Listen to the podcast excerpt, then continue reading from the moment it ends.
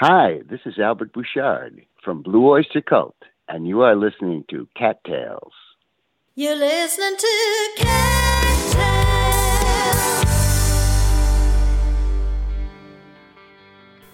Albert Bouchard has been in the rock game for a long time.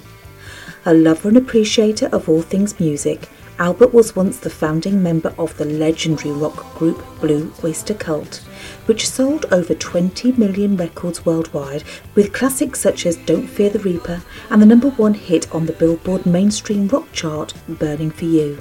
Albert's influence as both a drummer and a songwriter is felt throughout the genres of classic rock, hard rock, and heavy metal to this day. And much has been written about Albert's acrimonious split from the band in 1982. But Albert has no regrets. He worked as a sessions musician and also went back to college to achieve a BA in music and an MA in English literacy. Formed a band with his brother Joe called Blue Coupe and was honoured as an outstanding educator by President Obama at the White House. And now he's back making music with the trilogy of Imaginos. This is the one with Albert Bouchard.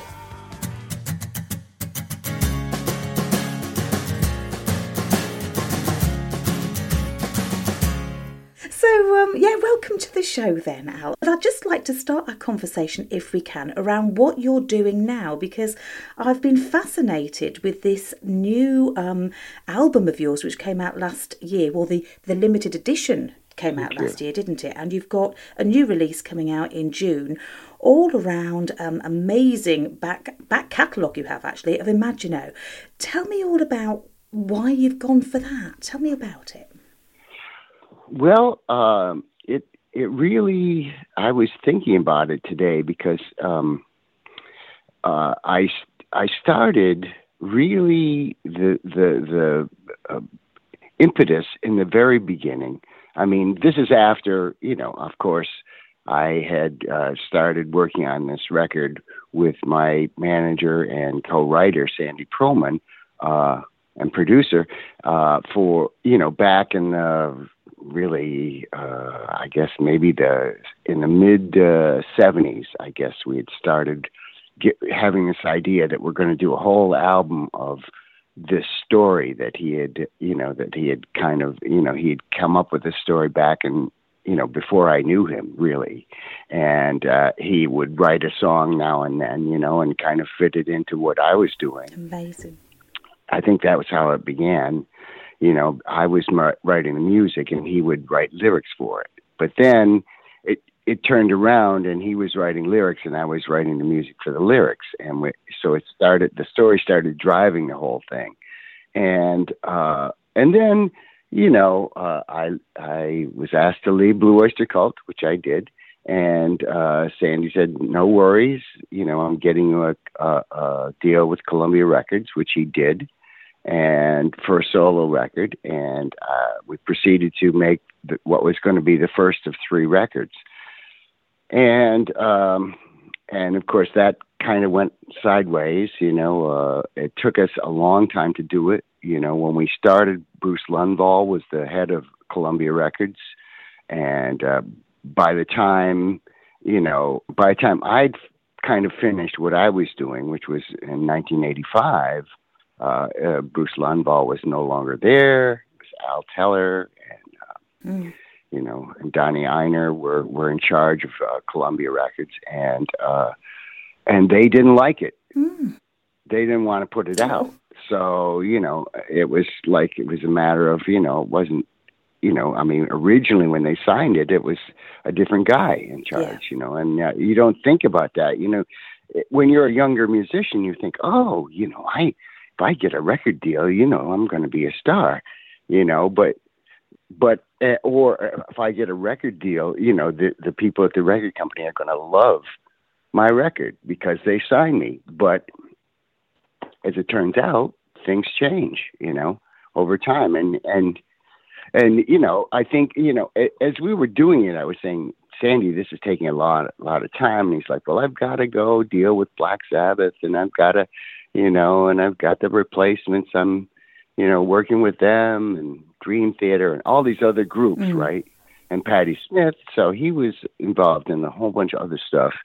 and he didn't have time to work on it like I did. So anyway, it, I didn't realize that the other factor about just you know trying to launch my solo career was that uh, you know the things were changing at the record company and and even in the music business in general. You know because they the reason that Donnie Ienner didn't like the record was there was no single. He said, "How can we sell a record with no single? Oh, Singles sell records." Yeah, of course. It was all driven by that in those days, But- wasn't it? But you know, Yeah, there's more to it than that. I mean, you've got a, an amazing storyline, you've got amazing music, and you've got this vision of creating something completely different, haven't you? You know, something completely different. Yes, And then yes, it stopped exactly. in its tracks. That must have been so frustrating. Yeah, yeah, it was very frustrating. And then and then so Sandy convinced Blue Oyster Cult to put it out as their record, you know, which you know at the time I at first I was like, okay, that's great, you know, you know, we'll go out, you know, they I guess they want me back in the group, Hmm. and uh, and you know, and Sandy and the other guy in the management were like, yeah, yeah, they want you back in the group, you know, they definitely want to work with you. So then the record came out and they were like, we didn't say that. That was just Sandy. Oh, no. he never even told us that that was the the deal. So now I'm really mad with everybody. So I ended up suing them all, and oh, it was a mess. And and the record came out, and it didn't really do anything.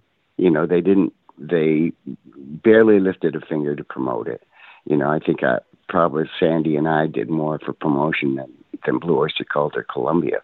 But anyway, so that you know, at that point, I was very uh, discouraged and disappointed and just disgusted. you know, all the D's. Every D you can think of, uh, it was in there. yeah, yeah, yeah, I was feeling, and so, uh, so I kind of retired from the music business. You know, I mean, I kind of, I was doing little things here and there. I was playing with some other acts. You know, I played with the Mamas and the Papas for a little while, and Spencer Davis. I played with him for a couple years, and you know, I did some other stuff. But really, I was like, this is, you know, I've had it with this. You know, this backstabbing. You know. Crappy business. You can't trust anybody, you know. And, Yeah. and uh, You lose all faith know, in human through that whole nature. Yes, I bet you did. yeah. So I ended up getting a job at a school, and uh, went back to and went back to college. Finished, got my degree. I got a instead. I originally went to be a civil engineer. okay. You know, to do architecture and roads and things like that. You know, I had Wow, that couldn't be further from the music business, though, could it? That's amazing. That's almost like the other half of your brain in action, rather than the. Well, Yeah. I'm saying that I'm not. I'm, I'm talking myself out of it now because actually there is creativity there, but in a different sense, isn't there? Yeah. So so yes, exactly. So uh, uh, when I went back to when I started working in school, I'm like, well, I you know, and there was there was another music teacher there, and I'm like, I you know what, this guy is he's a great musician, but he has no idea how to teach kids how to play. Now at at the same time, what happened was before I got the job in the school. I was teaching in a different school. It was called uh, the Drummers Collective. So it was a, a private school for drummers and uh, so I had already been teaching. And, and as, as a matter of fact, I used to have drum students when I was still in high school. I taught other kids how to play the, you know, how to play the beat to uh, Wipeout or you know whatever, you know what Yeah. the thing at the time. So I I knew about teaching kids how to play, teaching other people how to play, and uh, I and I did have you know I mean I didn't have a good piano teacher. The nuns they were not good. Well, my first teacher was kind of okay, but the second teacher was horrible. But then, Oh, in, and when I was in high school, I had a great band teacher, you know, and uh, you know, I had I had some good training, and so I knew the kind of thing that you know pe- people need to hear to to be able to master these things. So. uh so I wanted to be a music teacher, so I went back to school and got a, a degree in music, and uh, fabulous. and uh, so that's what I was doing for most of my time. I have to ask you though, Al, was that hard? You know, because you're, you know, if you're almost like you're, you know, you had your, your training or whatever when you were young, but then you're almost into this massive career where it's a, I'm going to say a bit of a free for all, really. You're able to develop your own style, aren't you? To then sort of like come back to school, as it were, to to learn about the discipline of music or music writing and, and all that. Right. Was that difficult? I, I, I would find that more difficult, I think, than starting when you haven't had the experience than when you have, in a way. Well, I don't know. You know, for me, because I, uh, yes, I had training as a child and stuff, but when I went back to school to college for music, it was a whole different thing. It was, I almost cried when I was finished, when, uh, you know, I took the last, uh, I took uh, music theory for two years. And after the fourth sem- semester, uh, my teacher said, well, that's it. And I'm like, what? No, no. what else can it. I learn? You know, he goes, well, you could do, you could do the jazz jazz workshop, you know, that's a different kind of the- theory where you do chord substitutions and, you know, the finding the common note and, you know, putting all the spice in the things. And I said, well, teach me that. You know, he said, okay. So, but that was only for one semester, the jazz thing. And then, uh, then I was done. You know, I graduated and I was like, oh, okay, well, that was fun. I, I didn't really expect that I would like it so much, but I'd never really, you know, I'd never approached it like that. Like I want, you know, I want to learn how to uh, how to play music. You know, when I was learning how to be an engineer, they uh, and I I believe really seriously that most most school is taught backwards. Hmm. They start you with a theory, and then after you're bored out of your skull, they start, finally give you some practical applications for this theory. Whereas t- for me, I always thought you should teach the practical application, and then once you say, once you learn that and how to apply this stuff, then then you can say, well, why does why do these chords make you feel this way? You know, and you go, you know, That's and go into the Yeah. theory afterwards. It's not just for music; it's for anything that you learn. You know, where whether it's the engineering thing or whatever, it's like start with the app- the practical application, then get into the theory. You know, get into the more abstract stuff. Yeah, I can, I can see where you're coming from. It's like get your imagination going to start Right. with, fall in love with that subject, and then learn how to do it better. Yes. Or to learn what's how it's constructed, or learn the, skills that you need to to do it well or professionally. That's exactly yeah, I I like that thought. Yeah. yeah so uh so that's that's how i i taught. And uh and i had some su- quite a bit of success actually. I mean most of the kids you know i i made them play. Even if they were shy or whatever they had to play. That was part of their grade. And uh and they would play for all the you know we played for every graduation every party every dance everything. We we'd play. Even if they had a dj we'd still play you know so uh that was that was a lot of fun you know i think that you know for me uh uh it was kind of like going back to when I first started playing and playing just for the joy of it. And that, you know, I, I think that, you know, it, it was a little frustrating because my, stu- you know, uh, my students would always tease me and say, you know, oh yeah, yeah, you are a big rock star. Well, what are you doing in this crappy place? and I say oh. because Isn't it- that's the- because of you, I like you. I want to be here with you guys. You you you tricked me into to working for you.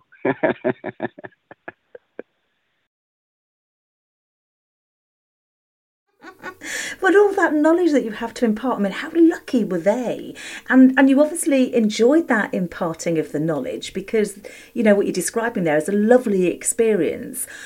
After a fabulous career in music, I, I guess at that point you never expected to go back into music, making music, or or was I, it part I, of your I did. I did. I actually thought, you know, I'll do this for a little while, and then I'll um, I'll, uh, I'll go back and go out on the road, and because I missed I missed touring. You know, uh, when I was Mm. teaching, I would go out every summer, and we would do a tour.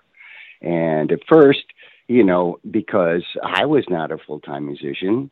The people that I worked with were not full time musicians. So, you know, it was always a logistical issue, you know, how to get a, a two weeks free from their job so that they could come out and join me, you know. I mean, one of the, one of the guys that I play with more than anybody else, my bass player, David Hirschberg, uh, you know, he was a teacher too, so we had the same time off. Yeah, makes it a little bit easier, doesn't you know, it, with that so, coordination yeah, and stuff, yeah. doesn't it?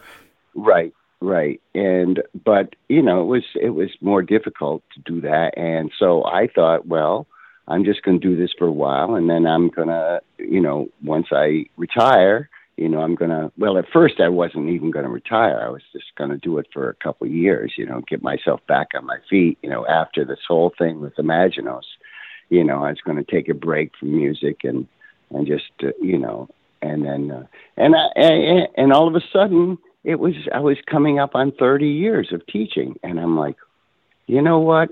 I'm now I'm in my 70s I really I need to do this to get out and and do the live gigs because uh, you know I'm what I'm going to retire at 77 and have like three years of playing. You know, I mean, I thought, well, you know, I mean, and I thought to myself, well, I don't know if I'm going to, you know, I probably won't be playing when I'm 80. You know, why not? but you know, I mean, I played for Ian Hunter's birthday party. Yes you know, and he he sang and played, but he hasn't done anything since, you know. So I, I mean, you know, his 80th birthday party. Yeah, yeah. wonderful. You just adjust yeah. it, don't you, for you know your stage in life? I guess. I mean, when you were in Blue Oyster Cult, it was like full on, wasn't it? But you had youth on your side. Oh yeah, yeah, you yeah. Know, that's raging, different. raging music. Yeah, raging, raging yeah. music. And now it's it's not quite as raging. Although uh, we did play, we played a gig in uh, in January in Massachusetts. You know, the yeah. only gig, and the first time that many of these songs had ever been played live. So that was quite amazing, and uh, and it was actually quite high energy.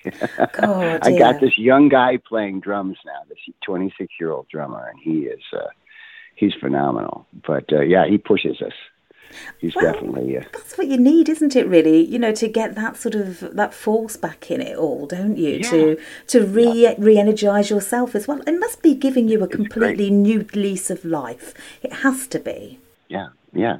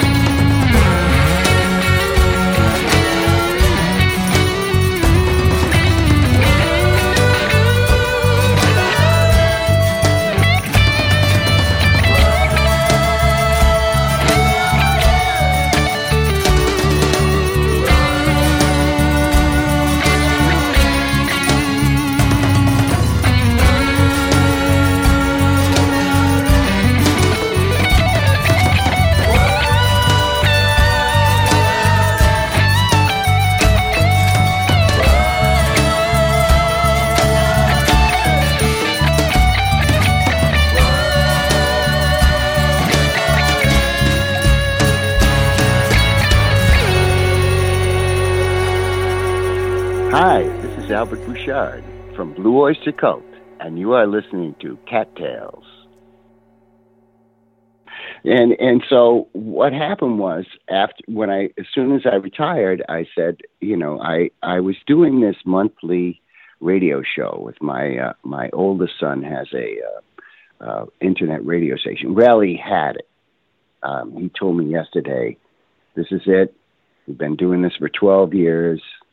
I'm tired of it. It, it doesn't. I haven't made a penny on it, and uh, and I got other stuff I got to do. So I'm I'm stopping the, the the radio station. So, but to you know, and I had done it for almost uh, and I think about eight years or seven years. I'd done this radio thing mm-hmm. with this month this monthly uh, show, and I was getting a little bored with it. You know, just mm-hmm. spinning records and talking about the records, and you know, and uh, coming up with a theme for every you know every month you know this yeah. this month it's valentine's day so it's love songs you know and okay this this this month is is hell songs about hell yeah. you know, murder ballads you know a lot of murder lot of, ballads uh, you know yeah great yeah. Oh dear! So you've left that bit behind yeah. as well, have you? So you're now really back focusing on your music. Yeah. I mean, that's uh, but, uh, that's terrific. Well, what I was going to say though is that um, David and Hirschberg, my bass player, and I would get together as a duo, and we would play some of these Imaginos songs, and the reaction from the fans was uh, amazing. You know, usually I would get about ten or eleven people tuning in but once we started playing the Imaginos songs, I get 50, 60, 70 people.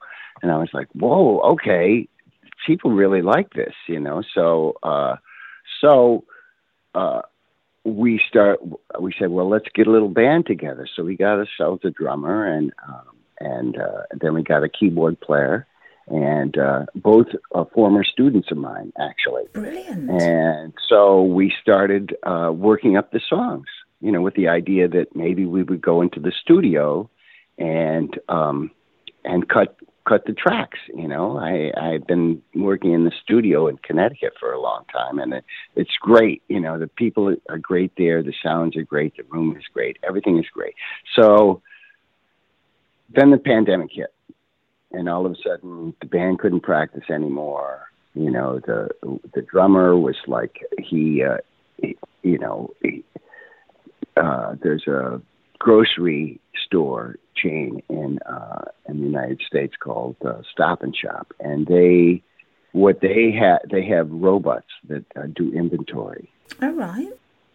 You know, it's these machines that move along the aisles yeah. and they check yeah. the inventory. Yeah, that's a nice and way so, of putting everybody uh, out of work, isn't it? yeah. it's the way of the future. Well, it it put my student into work. Oh, he uh, you know he's a he got had a a degree in computer science, and he'd been doing he'd been doing everything under the sun. You know, he was doing a little bit of program. He was teach he was teaching a course on how to record with a computer.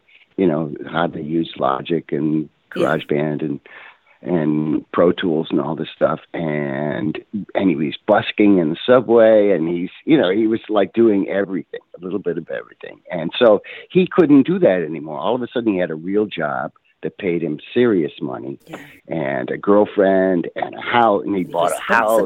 You know, so yeah. Yeah yeah he grew up. He grew up on me. And and so uh so he couldn't he couldn't do it.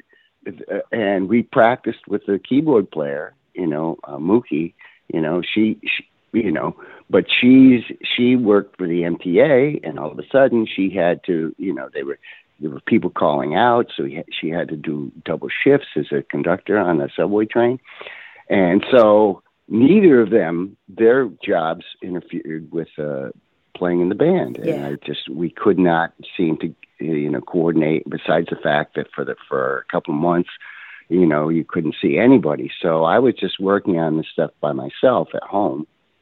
We had I'd recorded the uh, the uh, rehearsals you know, I, mm-hmm. you know, as we were trying to learn these things, so I, uh, I ended up using those as guides for what I would do, and and just replaced all the parts basically, and and played most of the stuff myself, and and then I was like, well, you know, and then I'm listening to the Blue Oyster Cult versions, and you know, you got Mm-hmm. some serious uh, musicianship on these these uh, records, and uh, you know, I mean, I I fool around on guitar, and I'm pretty good at rhythm, and I can, you know, I can I can fake a you know a a, a ripping lead, you know, I can shred for about uh, you know three and a half seconds. and then realise you need perhaps a little bit more than that. yeah, you need a little bit more than that. So I started uh, sending stuff through the internet, you know, through Dropbox or WeTransfer to other other musicians to help me uh, finish this thing. And so that's how that happened. and when it came out, I was stunned. It made the charts and uh, the Billboard charts, and sold thousands of records. And I mean, it was it was wild. It was like, oh, wow. Well, I guess maybe this is what I should do. So, so what I, Sandy and I had already started working on the second record. You know, before the first one was done. So uh, I just continued with that. You know, there was some songs that weren't finished, and uh, I had uh, uh, my brother Joe and Buck Dharma help me finish those songs. But you know, so this is really was in the plan from all of all the time. Now, the other thing that happened was in 2016, Sandy Pearlman passed away. yes, I was going to ask Yeah. you about that. I mean, Yeah. what would you Yeah. what would you think his his view of the album, the finished work, would be? Oh, I'm, he would totally dig it. I mean, he was, you know, I think that especially the first one, but I think both of them, he would he would love them because you know, uh, he had a lot of the, the first one, you know, is is very much acoustically oriented. The second one is still, you know, I'm playing acoustic mm-hmm. guitar on every song, but there's more electric guitar. You know, I have Ross the Boss, you know, putting his heavy metals stuff on there too. So, which you know, I'm sure Sandy would be totally okay with that. But he also loved, you know, uh, uh, the folk songs. He was Yeah. really a folky at heart, you Oh. know. So he liked that. So I'm sure he would like that. I'm sure he would be delighted that I am doing this because when he was sick, when he when he had his accident, you know, he'd felt fallen down and had some sort of brain bleeding, and uh, and uh, so he was in a coma, and then he came out of the coma, and I visited him in the hospital in San Francisco. And I told him that I was going to do, I was going to redo Imaginos, and I was going to do the all three, all three um, records, you know, because it was originally conceived of as a trilogy. So, Yes. and the other thing that happened was while I was still working at the school, I was approached by this guy, uh, Don Falcone, who who is from San Francisco, and he hooked up with uh, Dave Brock and all the people in Hawkwind Oh right, okay. you know so he was doing this thing with hawkwind uh where it, was like space rock right Right. you know which is what hawkwind does Yeah, right that's right. and so uh he he eventually he got uh, you know and so i'd been contributing to his thing for you know since i think 2006 or so Mhm. you know so for quite a while i've been working with don falcone uh, you know with the space rock thing and with the you know all the hawkwind alumni bridget bridget wishart and all of those people so uh so anyway he he decided he's going to do a record with michael moorcock the science science fiction writer Oh, okay. so so uh and he, what he wanted to do was he uh, michael had uh, done this trilogy of uh uh, uh, uh, called Dancers at the End of Time. Mm. It was basically a sci-fi thing that happens way in the future, but you know, there's Yeah. lots of time machine. H.G. Wells is in it. Brilliant. You know, yes. you know, you know, it's it's great. It's you know, it, it, it alternates between you know the uh, you know the 28th century and uh, and 1886, which is the year that you know the year that uh, Wells wrote wrote- the Time Machine I, book. I just love that. I just love the time machine Yeah. and the whole concept of that. Yeah. It's wonderful, isn't it? Yeah, yeah. So it picks up on that Yeah. concept. It was wonderful. So it was funny because so he asked me to contribute a couple songs, which I did. Mm-hmm. And you know, I sent him some demos. I said, you know, is this kind of what you're thinking? And he's like, oh, this is great, great. You know, this is uh, Don Falcone.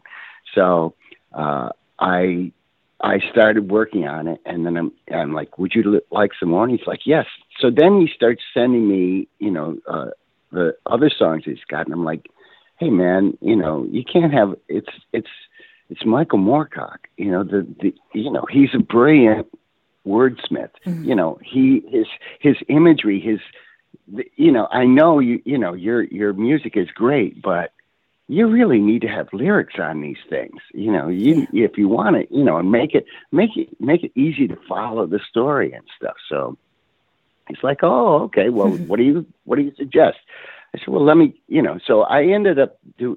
There was 16 songs on that record, and I think I wrote about 12 of them. Oh wow! I wrote lyrics and and I sang vocals. I didn't sing them all. I, I mean, because I just was like, it's not my record, you yeah, know. And, yeah.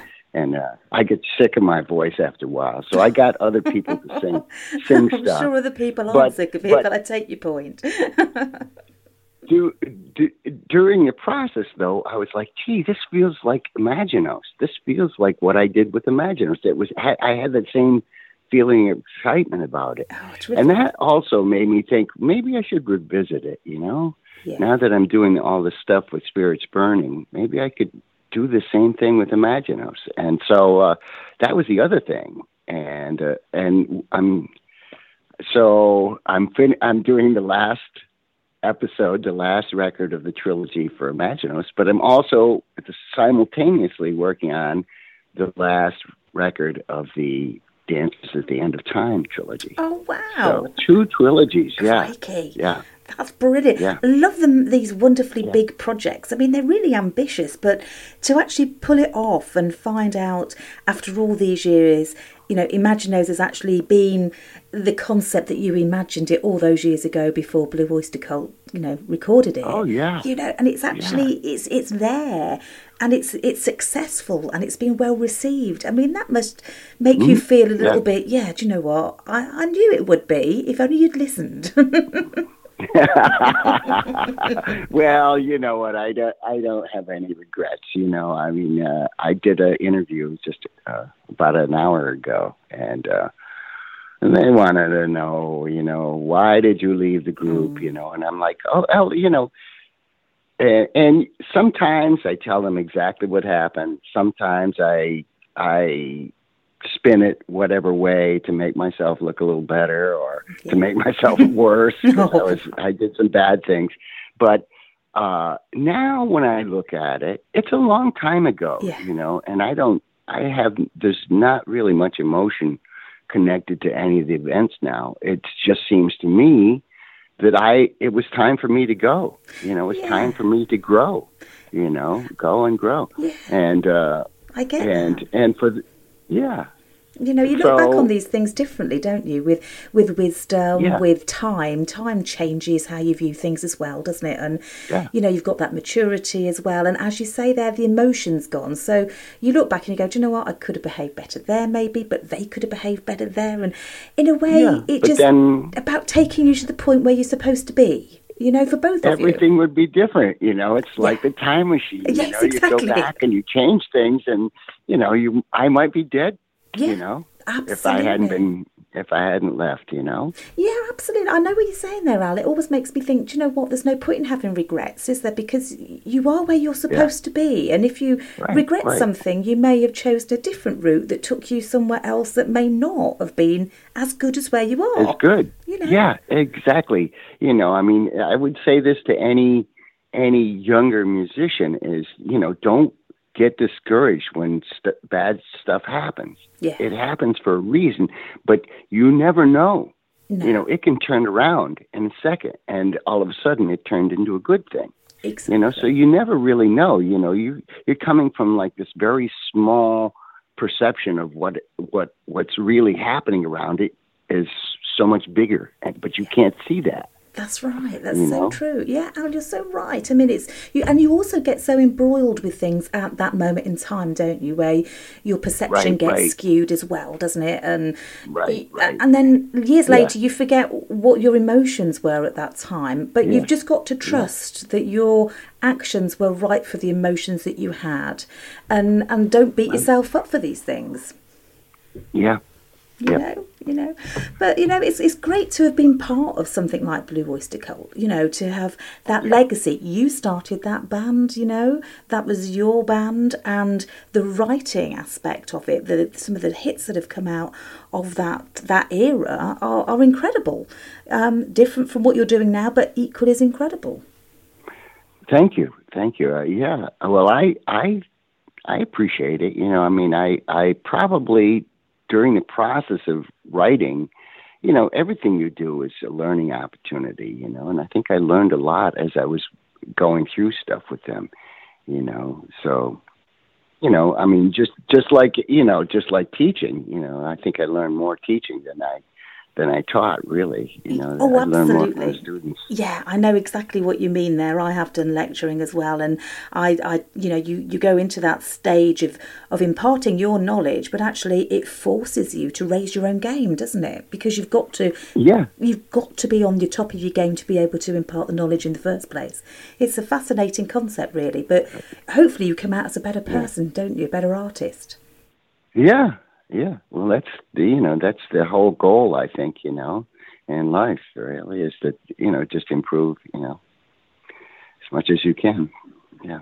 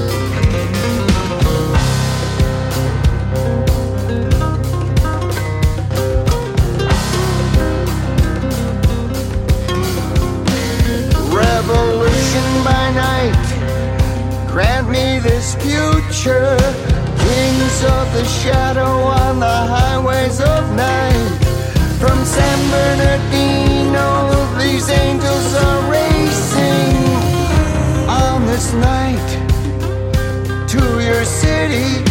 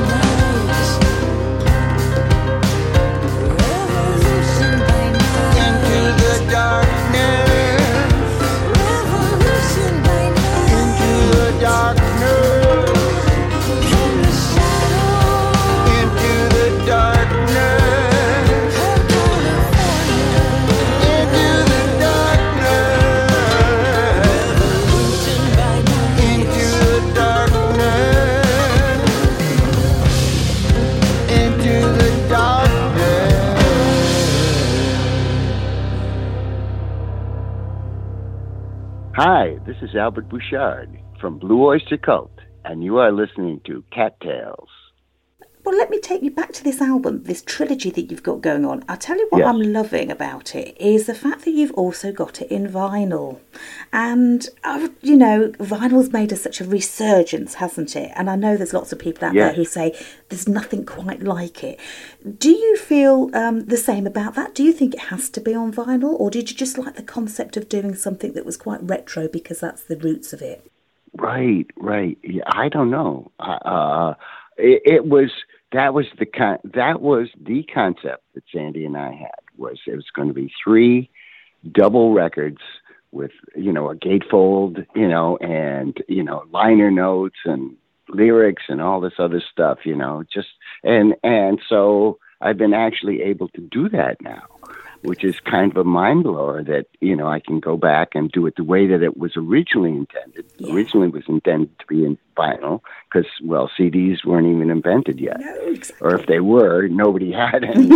You know, you know, but you know, you know, by the time the record came out, I think that CDs by were they out in 1988? I believe they yeah, were. they were. Yeah, they were. Yeah. But there's something lovely about that tangibility of vinyl, isn't there? And this whole, you know, you, you the trilogy that you've got going on. I'm looking at this particular collection here, which is autographed and everything. Um, it looks fabulous, absolutely fabulous. It's a real collector's piece. Is you know, is that how you kind of intended it? You wanted someone to feel, oh yeah, I'm going back in time. In that time machine again, and there you are holding something. Oh, yeah, yes. I yeah, I guess so. You know, I hadn't really thought about it that clearly, but yeah, now that you mention it, it is. It's it's trying to you know to to bring, you know, it's kind of I don't know. Yeah, it is a bit like a time machine. You mm. know, you know, kind of correction of of history. Absolutely. a correction. I mean, what also fascinates me is the actual songwriting process itself. And I think what's lovely about where you are now is um, you're talking about, you, you've created a trilogy here of stories, haven't you? But some of your songwriting has also been about personal experience as well, hasn't it? So, you know, do you take yeah. much of your yourself when you're writing this stuff, or, or is it sort of like outwardly inspired? Or does that depend what you're writing? okay, I'll give you an example. Uh, for the new record that is that I'm working on currently, right? You know, I've been working on it for the last, I guess, since uh, mid January or so. You know, I thought that I was going to have all these gigs because I I'm now playing with the Dictators, and I'm playing with Robert Gordon, the rockabilly guy, and um, and Blue Coupe has gigs, and I have gigs with my brother and his girlfriend with the Bouchard brothers. So I have all these gigs, and then everything got if either canceled or postponed, Mm. you know, or rescheduled for later on in the year. So all of a sudden, I had all this time. So I said, okay, let me work on this these things. So I'm uh, uh, the other two records. All the songs were written at least partially. Okay, so this record. Uh, it, there's a storyline to it, but there was no song, there was no lyric, there was no title, there was nothing. So uh, I had gone back to when I was working with Sandy and m- making demos and stuff, and Sandy had asked me to write a song called Mountains of Madness that was going to be similar to the um, H.P. Lovecraft book of the same name or story, I guess, because it was, I guess it was in a magazine first, but, and, you know, Mountains of Madness. So I read the book and I wrote an instrumental piece uh, that I called Mountain, Mountains of Madness. And uh, so, and in that same demo session, I think we did Del Rio's song, we did Siege and Investiture, Girl That Love Made Blind. We did a whole bunch of things. And so that's all on this tape. And so I la- last summer I uh, I got the tape machines out and I uh, you know heated the heated the tapes up and uh, started uh, transferring them to my computer. And so I was listening to this Mountains of Madness song and I thought, well, this does not sound like that.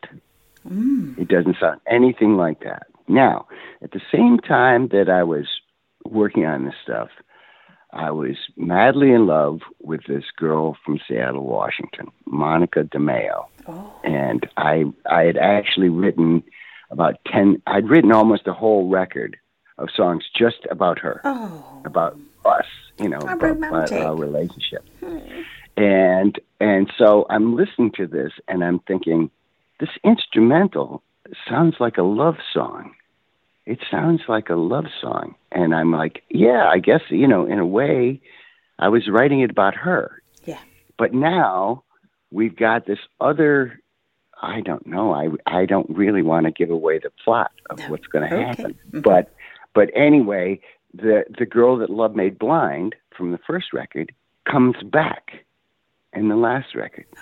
And this is a song about that girl who we're going to call for just because you know there was only two females mentioned in in uh, the Imaginos record. One was uh, Susie, and Ca- oh well, three: Susie and her friend Carrie, and then Ariana. So I said, well, Ariana is that's a good one, you know, for for a girl that you know is is 200 years old and yeah. travels through space. So I wrote this song and and I'm listening to the song and I'm thinking, well, I'm really, you know, I'm mm. really writing about Monica. Yes. well, that's So. You've you got to put yourself and- in that space, though, haven't you? you know, it's it's like, you know, I'm writing about a spaceship that kiss kissed star lips. Mm. You know, so you know, there's all these this imagery that is kind of romantic and yet is about space travel. wow, that sounds amazing. Yeah. Can't wait to hear Yeah. that one. I really can't wait to yeah, hear that. came, it's coming out really good. I'm like, whoa, Oh. this okay. At fir- you know, first I was discouraged. I was like, oh, this sounds awful. It's just like weird, uh, you know. And then I kept working on it, and all of a sudden I was like, oh, I got this idea for the chorus, and it, that pulled it all together. I was like, oh, yeah, when you get that Yeah. kingpin bit that just slots in and suddenly it all just hangs Yes. from it. Yeah. Yeah, it's a great feeling. Yeah. Cool, I bet it Great. is. Oh, I can't wait. I cannot wait to hear that. It sounds amazing. Mm-hmm. And I just love the whole concepts of everything that you're working on as well. And I think it's wonderful that you're, you know, you're out there and you're doing this stuff again. I mean, are you out there on the road? I mean, you talked earlier about doing a few gigs and stuff, but are you planning on doing more of that? Have you got tours lined Yes. up? You have. Yeah. Well, I uh, I'm working on actually now. You, are you in UK? Oh, I'm in the UK, yes. Yes. Yes. So I'm working on uh, a tour in August in UK. Oh, brilliant. uh, we're supposed to uh, uh, my, on my label, which is Deko Entertainment. They signed uh, this group Angel, which you know we Blue Oyster Cult used to play with them many many years ago. You know they used to open the show for us. And so they they've been signed uh, to this label, and they have some strong interest in UK for some gigs. So they're going to take us uh, me and my brother Joe and his girlfriend uh, as the opening act Oh, wow. for them o- to open the show. So we're it's about a ten day, you know, eight to ten days in in the UK, eight, to ten gigs, I guess. So that's in August. So and that's looking pretty good. That's brilliant. And will that be, I'm assuming that'll be announced on your website then, won't it? Um, Oh, yeah, yeah, yeah. Yeah, Definitely. Yeah, so we'll have to have to make sure that everyone goes there to have a look because Yeah. I can't wait to uh, to come and see you see you perform all this Yeah. stuff live, or you'll have a choice of stuff to perform. I mean, crikey, that must be the Oh, hard yeah. bit. What on earth do you choose? Yeah. and what's possible Yeah, as yeah. well in a live environment, I guess, as well, isn't it? yeah, yeah, yeah. It is. Well, you know, when we, you know, every every show I do now, it's like, and this is kind, you know, and I know it sounds like it would be boring that you play "Don't Fear the Reaper" at the end of the show for the very end, you know. Oh, you can't and, get away without I mean, it, unless you? you have to play it. you can't really No, you know. I mean, yes, you know. I mean, I remember when I first when I started doing these things in the summer. You know, when I was, you know, uh, music as a hobby thing. Uh, I wouldn't play any Blue Oyster Cult, zero, none of it. And uh, and then I, it started creeping in. And then when I started playing with my brother, my brother's like, you know, and he's you know, he's a people pleaser, so he's like, you gotta play it, man. Come on. So, uh, so we always do it last, you know, and uh, and it's and it's fun for me because I don't play drums on it. I play guitar. I play lead guitar, so uh, th- which is really fun, you know. And, uh, That must feel good though, because you're you're going back Yeah. in time. We'll talk about a time machine again, aren't we? But you're going back in time, playing Yeah. playing a hit that you played all those years ago with you know Blue Oyster Cult, but in a different Right. guise. So it must feel Right. different and fresh for you. Yeah. So it's not like oh that old Yeah. tired thing again. yeah, well, it's kind of like Levon Helm, you know. At, you know, after the band, you know, he always had a drummer, yeah. Oh, and he played guitar and mandolin, you know, with the lead singer. So, brilliant. you know, I mean, I see that, or, or Dave Grohl. Yeah, exactly. Another one. Yes, Yeah. exactly, exactly. Oh, bless you. Well, I, I'm- wish you good luck with it all. I mean, it, it's just such a pleasure to, to speak with you. It really is, Al. Thank you very much for your Well- your time and your stories. It's, Well, thank you, Kat, too. you take care. Thanks a lot, Al. Speak You soon. Bye bye.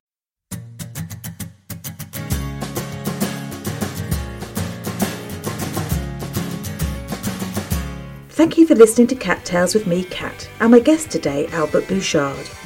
The tracks featured are Don't Fear the Reaper by Blue Oyster Cult, Siege and Investiture of Baron von Frankenstein's Castle at Weisseria from Reimaginos, and Shadow of California from Imaginos 2, both by Albert Bouchard. Visit albertbouchard.net to find out more information about Albert, where to purchase his music, and when and where he will be performing live. To listen to this again and to other tales, visit cattails.co.uk. You've been listening to Cat